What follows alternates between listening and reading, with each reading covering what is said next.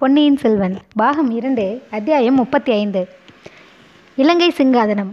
பிக்ஷு கையில் பிடித்த தீபத்தின் வெளிச்சத்தில் சுற்றுமுற்றும் பார்த்தார். இளவரசரும் அவருடைய தோழர்களும் நிற்பதை கண்டுகொண்டார் போலும். மறுகணம் விளக்கும் வெளிச்சமும் மறைந்தன. சிறிது நேரத்துக்கெல்லாம் பிக்ஷு தடாகத்தின் படிக்கட்டுகளின் வழியாக நடந்து வருவது தெரிந்தது. இளவரசர் நிற்கும் இடத்துக்கு வந்தார். நிலா வெளிச்சத்தில் அவருடைய திருமுகத்தை ஏறிட்டு பார்த்தார். தேவப்பிரியா வருக வருக. தங்களை எதிர்நோக்கி வைதுல்ய பிக்ஷு சங்கம் காத்திருக்கிறது. மகாதேரோ குருவும் விஜயம் செய்திருக்கிறார். குறிப்பிட்ட நேரம் தவறாது தாங்கள் வந்து சேர்ந்தது பற்றி என் உள்ளம் உவகை கொண்டு நன்றி செலுத்துகிறது என்றார். அடிகளே இந்த சிறுவனிடம் பல குறைகள் குடிகொண்டிருப்பதை அறிந்துள்ளேன். எனினும் வாக்கு தவறுவதில்லை என்ற ஒரு நல்விரதத்தை அனுசரித்து வருகிறேன். அந்த விரதத்தில் என்றும் தவறியதில்லை என்றார் பொன்னியின் செல்வர். இன்று சூரியன் அஸ்தமிக்கும் நேரம் வரையில் தாங்கள் வந்து சேரவில்லை என்று அறிந்தேன். அதனால் சிறிது கவலை ஏற்பட்டது. முன்னதாக வந்திருந்தால் ஒருவேளை வாக்கை நிறைவேற்ற முடியாமல் போயிருக்கலாம். அதனாலேயே சமயத்திற்கு வந்து சேர்ந்தேன். ஆமாம் வானில் ஜோதி மயமாக ஒளிரும் கதிரவனை மறைத்து விடுவதற்கு பல மேகத்திரல்கள் சுற்றி வருகின்றன. நாங்களும் அறிந்துள்ளோம். ஆனால் அந்த மேகத்திரல்கள் எல்லாம் புத்த பகவானுடைய கருணை என்னும் பெருங்காற்றினால் சின்னாபின்னமாகி கலைந்துவிடும். போகட்டும் இதோ நிற்பவர்கள் யார்? தாங்கள் நன்கு அறிந்தவர்கள்தானா? தங்களின் பூர்ண நம்பிக்கைக்கு உரியவர்கள்தானா? கொடுத்த வாக்கை தவறாது நிறைவேற்றக்கூடியவர்களா? என்று பிக்ஷு கேட்டார். அடிகளே என்னுடைய கரங்கள் இரண்டையும் எப்படி நான் நம்புகிறேனோ அப்படியே இந்த நண்பர்களையும் நம்புகிறேன். எனினும் தங்களுக்கு விருப்பமில்லை என்றால் இவர்களை இங்கேயே விட்டுவிட்டு தங்களுடன் தனித்து வர சித்தமாயிருக்கிறேன் என்றார் இளவரசர். இல்லை இல்லை அவ்வளவு பெரிய பொறுப்பை ஏற்றுக்கொள்ள நான் சித்தமாயில்லை. தங்களை நான் அழைத்து போகும் இடம் மிக பத்திரமானதுதான். ஆயினும் நீண்ட வழியில் போக வேண்டும். எந்த தூணுக்கு பின்னால் என்ன அபாயம் மறைந்திருக்கும் என்று யார் சொல்ல முடியும்? இவர்கள் இருவரும் அவசியம் வரட்டும் என்றார் பிக்ஷு. இவற்றையெல்லாம் கேட்டுக்கொண்டிருந்த வந்தியத்தேவனுடைய உள்ளம் கொந்தளித்தது.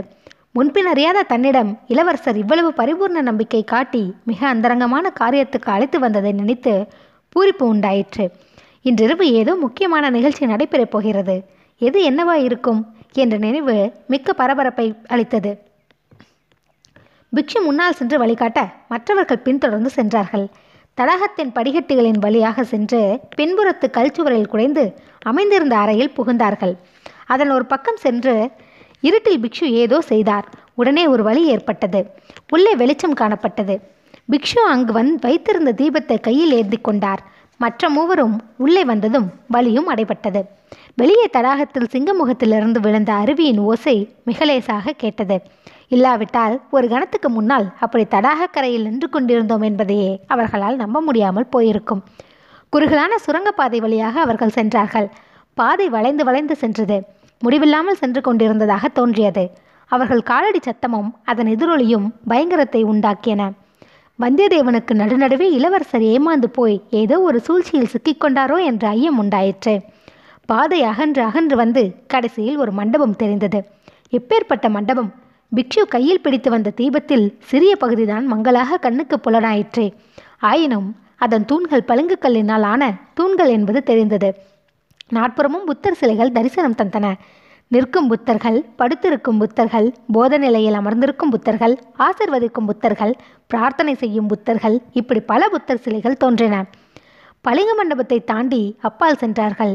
மறுபடி ஒரு குறுகிய பாதை பின்னர் இன்னொரு மண்டபம் இதன் தூண்கள் தாமிர தகடுகளினால் ஆனவை. இரத்தின சிவப்பு நிறம் பெற்று திகழ்ந்தன. இந்த மட்ட மண்டபத்தின் மேற்கூரையிலும் செப்புத்தகடுகள் அவற்றில் பல வகை சித்திர வேலைப்பாடுகள் நாலாபுறமும் விதவிதமான புத்தர் சிலைகள். இம்மாதிரியே அபூர்வமான மஞ்சள் நிற மரத்தூண்களை உடைய மண்டபம். யானை தந்தங்களால் இழைத்த தூண்களை கொண்ட மண்டபம். இவற்றையெல்லாம் கடந்து சென்றார்கள்.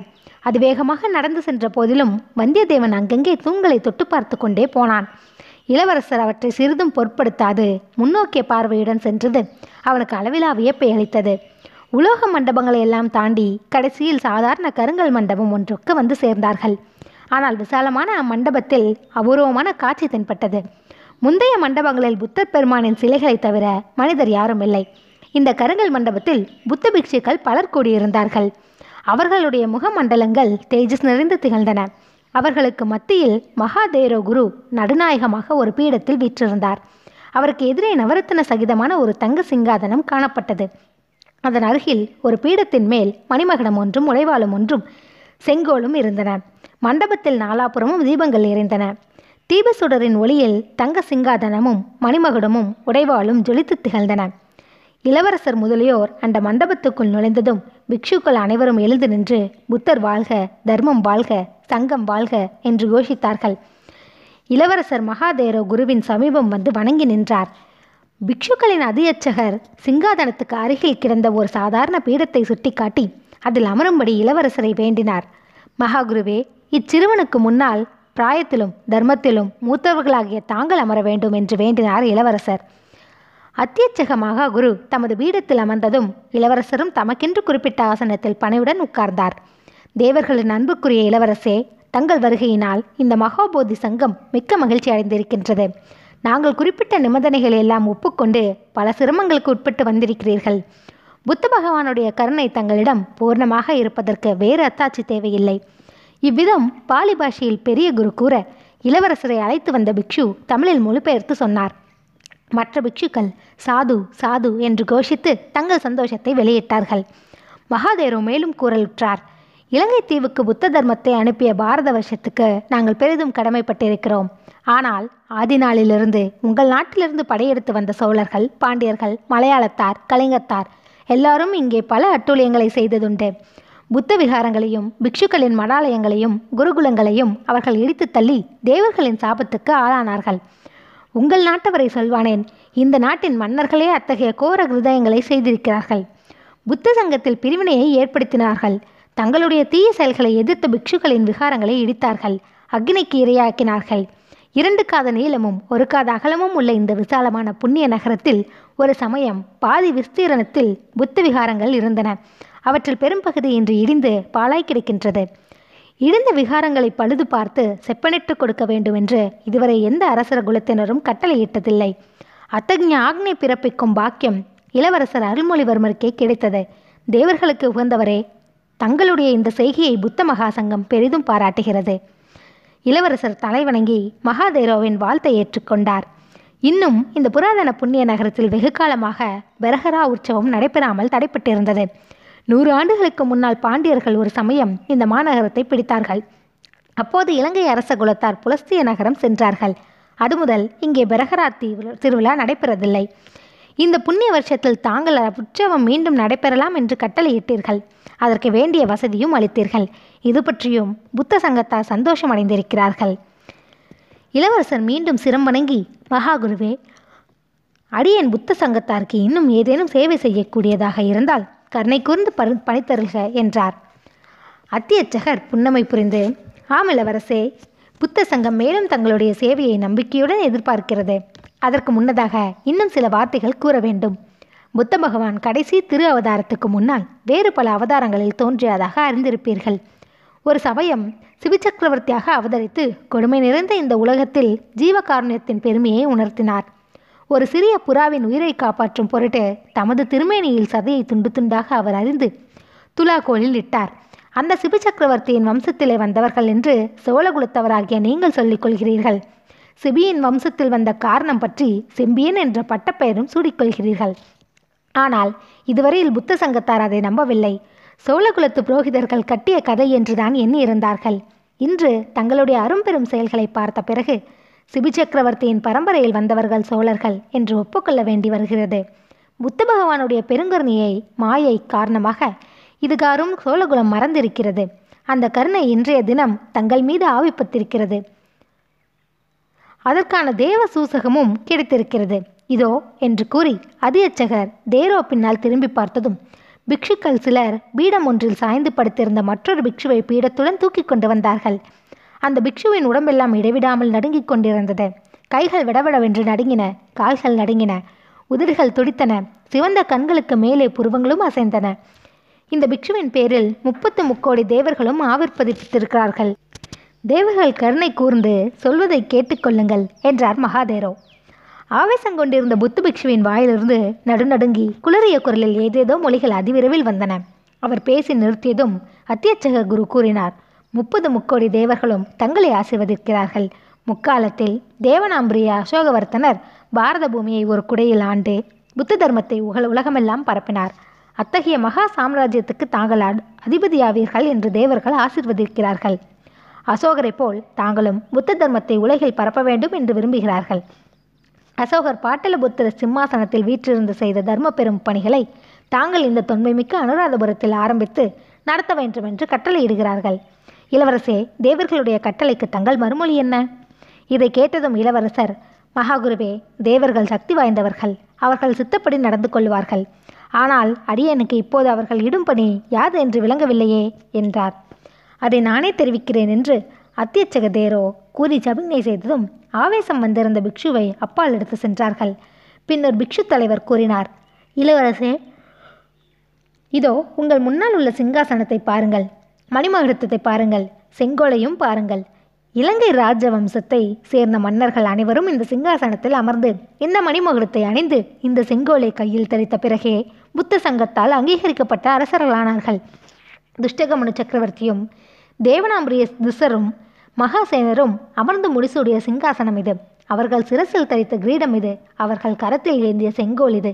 இப்படிப்பட்ட புராதன சிங்காசனம் ஆயிரம் ஆண்டுகளாக அரசர்களை சிருஷ்டித்த சிங்காசனம். இதோ தங்களுக்காக காத்திருக்கிறது. இதில் அமரவும் இந்த மணிபகுடமும் செங்கோலும் தரிக்கவும் தங்களுக்கு சம்மதமா? இதையெல்லாம் கவனமாக கேட்டுக்கொண்டிருந்த வந்தியத்தேவன் மிக்க பரபரப்பை அடைந்தான்.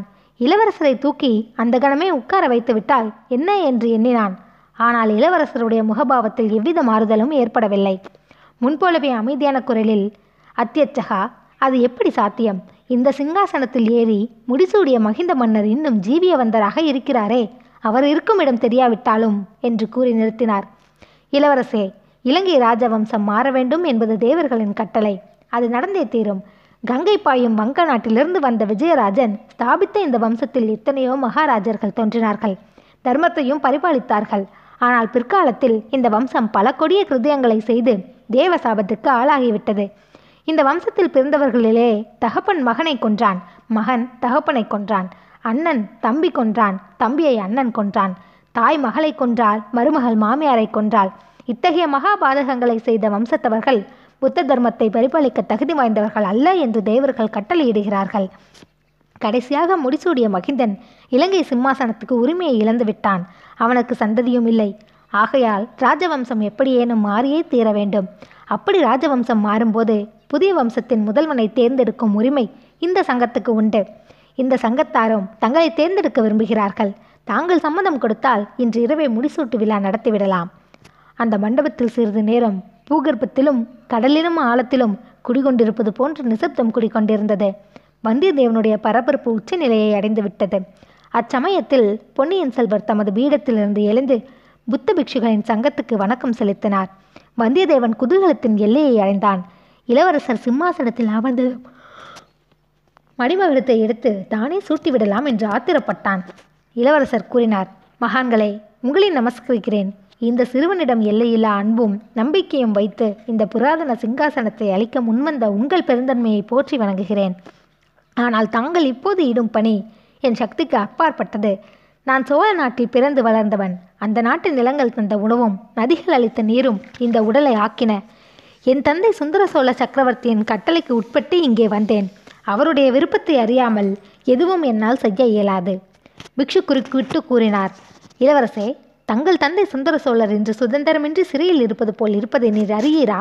ஆம் என் தந்தை நோய்வாய்ப்பட்டு படுத்த படுக்கையில் இருக்கிறார். கால்களின் சுவாதீனத்தை இழந்திருக்கிறார். ஆயினும் அவருடைய பெயரால் அவரிடம் அதிகாரம் பெற்று சோழ நாட்டை ஆளுவோரின் கட்டளைக்கு நான் உட்பட்டவன். அவர்களுடைய கட்டளையின்றி நான் இந்த சிங்காசனத்தை ஏற்றுக்கொண்டால் தேச துரோகியும் ராஜ துரோகியும் ஆவேன். அவ்வாறு தாங்கள் கருதுவதாய் இருந்தால் தஞ்சாவூருக்கு தூது கோஷ்டி ஒன்று அனுப்ப சித்தமாய் இருக்கிறோம். தங்கள் தந்தையார் புத்த தர்மத்தில் மிக பற்று கொண்டவர். எங்கள் வேண்டுகோளை நிராகரிக்க மாட்டார். இந்த நாட்டின் பிரஜைகள் இருக்கிறார்கள். அவர்களுடைய சத்மதமின்றி ராஜ்யத்தை விநியோகிக்க யாருக்கு உரிமை உண்டு? தங்களை அரசராக பெறுவதை பெற்ற பெறற்கரிய பேராக இந்த நாட்டு பிரஜைகள் கருதுவார்கள். எல்லாரும் சம்மதிக்கலாம் மகிழ்ச்சியும் அடையலாம். இந்த உலகில் வேறு யாருடைய விருப்பத்தையும் காட்டிலும் நான் அதிகமாக மதிப்பது என் தமக்கையாரின் விருப்பத்தையே. என் அன்னை என்னை பெற்றால் பொன்னினது என் உயிரை காப்பாற்றி அளித்தாள். ஆனால் என் தமக்கை என் அறிவை வளர்த்து அகக்கண்களை திறந்தார். அப்படிப்பட்டவருடைய விருப்பத்தை காட்டிலும் என் உள்ளத்திலே உள்ள ஒரு குரலின் கட்டளையே எனக்கு மேலானது. மகாபுருஷர்களே தாங்கள் இச்சிறுவனுக்கு மனமுவந்து அளிக்கும் மகாபாக்கியத்தை ஏற்றுக்கொள்ளும்படி என் உள்ள குரல் எனக்கு சொல்லவில்லை. தயவு செய்து இச்சிறுவனை மன்னித்து அருளுங்கள். மறுபடியும் அந்த மகாசபையில் சிறிது நேரம் மௌனம் குடிக்கொண்டிருந்தது வந்தியத்தேவனுடைய நாடி நரம்புகள் படபடவென்று துடித்த சத்தம் அவன் காதில் மட்டும் விழுந்தது. சற்று பொறுத்து பிக்ஷு சங்கத்தின் அத்தியட்சகர் கூறினார் இளவரசே தாங்கள் கூறிய மறுமொழி எனக்கு அதிக வியப்பை அளிக்கவில்லை. ஒருவாறு எதிர்பார்த்தேன். இதனாலேயே இந்த இலங்கை சிங்காசனத்தில் ஏற எவரிலும் அதிக தகுதி வாய்ந்தவர் தாங்கள் என்று ஏற்படுகின்றது. தர்ம சூக்ஷ்மத்தை உணர்ந்த எங்களுக்கு இதை பற்றி சிறிதும் சந்தேகம் கிடையாது. ஆனால் தங்களை வற்புறுத்தவும் விரும்பவில்லை. யோசிப்பதற்கு அவகாசம் கொடுக்கிறோம். ஓராண்டுக்கு பிறகு இதே மாதிரி ஒரு நாள் தங்களுக்கு சொல்லி அனுப்புகிறோம். அப்போது வந்து தங்கள் முடிவான கருத்தை தெரிவிப்பீராக. ஒரு விஷயம் மட்டும் நினைவிருக்கட்டும். இந்த புராதன அனுராதபுரத்தில் பல புத்த விகாரங்கள் மூர்க்கமான யுத்த கொடுமையினால் பாழாய் போயிருக்கின்றன. ஆனால் இந்த மகா போதி விகாரத்துக்கு மட்டும் எவ்வித சேதமும் இதுவரை ஏற்படவில்லை. ஏனெனில் இது பூமிக்கு கீழே குடைந்து அமைத்த விகாரம். இங்கே வரும் வழி இவ்விடத்தில் சர்ச்சமையும் கூடியிருக்கும் புத்த சங்க தலைவர்களுக்கு மட்டுமே தெரியும். எங்களில் ஒருவர் வழிகாட்டாமல் இங்கே யாரும் வர முடியாது. இலங்கை மன்னர்கள் தங்கள் வாழ்க்கையில் ஒரு தடவை புத்த சங்கத்தாரால் முடிசூடிக் கொள்வதற்கு மட்டுமே இங்கு அழைக்கப்படுவார்கள். அத்தகைய புனிதமான ரகசிய பாதை உள்ள விகாரம் இது. இங்கே தாங்கள் வந்தது போனது இங்கே நடந்தது எதையும் பற்றி வெளியில் யாருக்கும் சொல்லக்கூடாது. தங்களுடைய நண்பர்களுக்கும் சொல்லக்கூடாது. சொன்னால் மிக கடுமையான தேவ சாபத்துக்கு உள்ளாகும்படி நேரிடும். அத்தியட்சக சாபத்துக்கு தேவையில்லை வெளியில் யாருக்கும் சொல்வதில்லை என்று வாக்கு கொடுத்துவிட்டு இங்கே என் நண்பர்களையும் அழைத்து கொண்டு வந்தேன். கொடுத்த வாக்கை ஒரு நாளும் மீறமாட்டேன் என்றார் பொன்னியின் செல்வர். அரை நாளிகை நேரத்துக்கு பின்னர் இளவரசர் அருள்மொழிவர்மரும் ஆழ்வார்க்கடியானும் வந்தியத்தேவனும் அனுராதபுரத்தின் வீதியில் நிலா வெளிச்சத்தில் நடந்து கொண்டிருந்தார்கள். விகாரத்துக்குள் இருந்த வரையில் வாயை கெட்டியாக மூடி வைத்துக் கொண்டிருந்த வந்தியத்தேவன் இப்போது அடக்கி வைத்திருந்த எண்ணங்களை எல்லாம் அவிழ்த்து விட்டான். சோழ நாடு நீர்வளம் நிலவளம் பொருந்தியதுதான். ஆனால் இந்த இலங்கைக்கு இணையாகாது. இப்படிப்பட்ட ரகசிய தீவின் சிம்மாசனம் வலிய வந்ததை உதைத்து தள்ளிவிட்டீர்களே. இது என்ன பேதமை? தங்களை அழைத்து மணிமகுடத்தை வழங்க வந்த பிக்ஷுக்களின் மதியை என்னவென்று சொல்ல? அடுத்தாற்போல் நானும் தூணோடு தூணாக நின்று கொண்டிருந்தேனே. எனக்கு கொடுத்திருக்க கூடாதா? என்று இப்படியெல்லாம் பொறுமை கொட்டி கொண்டிருந்தான். இளவரசர் அவனை சமாதானப்படுத்த முயன்றார். துஷ்டகமுழுவின் மகன் சாலி அசோகமாலா என்னும் பெண்ணின் காதலுக்காக இந்த இலங்கை ராஜ்யத்தை துறந்தான் என்று சொன்னேனே. அது உமது காதில் ஏறவில்லையா? என்றார். எல்லாம் ஏறிற்று. அப்படி தாங்கள் எந்த பெண்ணை காதலிக்கிறீர்கள்? அவ்விதம் தாங்கள் சிம்மாசனம் ஏறுவதற்கு குறுக்கே நிற்கும் பெண் யார்? என்று வந்தியத்தேவன் கேட்டான். ஒரு பெண் அல்ல இரண்டு பெண்கள். சத்தியம் தர்மம். என்னும் இரு பெண்களை நான் காதலிக்கிறேன். அவர்களுக்காகவே இலங்கை மணிமகுடத்தை வேண்டாம் என்றேன். இளவரசே தங்களை பார்த்தால் இளம் பிராயத்தராக காணப்படுகிறது. பேச்சோ வயதான கிழவரை போல் பேசுகிறீர்கள். நம்மில் யார் வயதானவர்? யாருடைய பிராயம் முடியப் போகிறது என்பது யாருக்கு தெரியும்? இப்படி அவர்கள் பேசிய போது வீதியின் ஓரமாக ஒரு பழைய மாளிகையின் சமீபம் போய்க் கொண்டிருந்தார்கள். வீதிற்கு எதிர்ப்புறத்தில் யாரோ கையை தட்டும் சப்தம் கேட்டது. சப்தம் கேட்ட இடத்தில் ஒரு உருவம் நின்று கொண்டிருந்தது. இப்படி வாருங்கள் என்று கூற இளவரசர் அந்த உருவத்தை நோக்கி வீதியை கடந்து போனார். மற்றவர்களும் தொடர்ந்து போனார்கள். அவர்கள் பாதி வீதியை கடந்து கொண்டிருந்தது போது பின்னால் பெரிய தடபுடல் சத்தம் கேட்டது. திரும்பி பார்த்தார்கள். அவர்கள் எந்த வீட்டின் ஓரமாக போய்க் கொண்டிருந்தார்களோ அதன் மேல் மாடத்தின் முகப்பு இடிந்து விழுந்து கொண்டிருந்தது. அவர்கள் அங்கே வீதியை கடக்க திரும்பிராவிட்டால் அவர்கள் தலைமையிலே விழுந்து கொண்டிருக்கும். ஒரு கண நேர வித்தியாசத்தில் மூன்று உயிர்கள் பிழைத்தன. அதுவும் எப்பேற்பட்ட உயிர்கள்? நம்மில் யாருக்கு பிராயம் முடியப் போகிறது என்று யாருக்கு தெரியும்? என்று பொன்னியின் செல்வன் கூறியது எவ்வளவு உண்மையான வார்த்தை. இப்படி எண்ணி வந்தியத்தேவன் நடுவீதியில் நின்று பார்த்து கொண்டிருக்க இருவரும் அப்பால் சென்றார்கள். வந்தியத்தேவன் அவர்களை மறுபடி அணுகிய போது அங்கே நின்ற உருவம் நிலா வெளிச்சத்தில் நன்கு தெரிந்தது.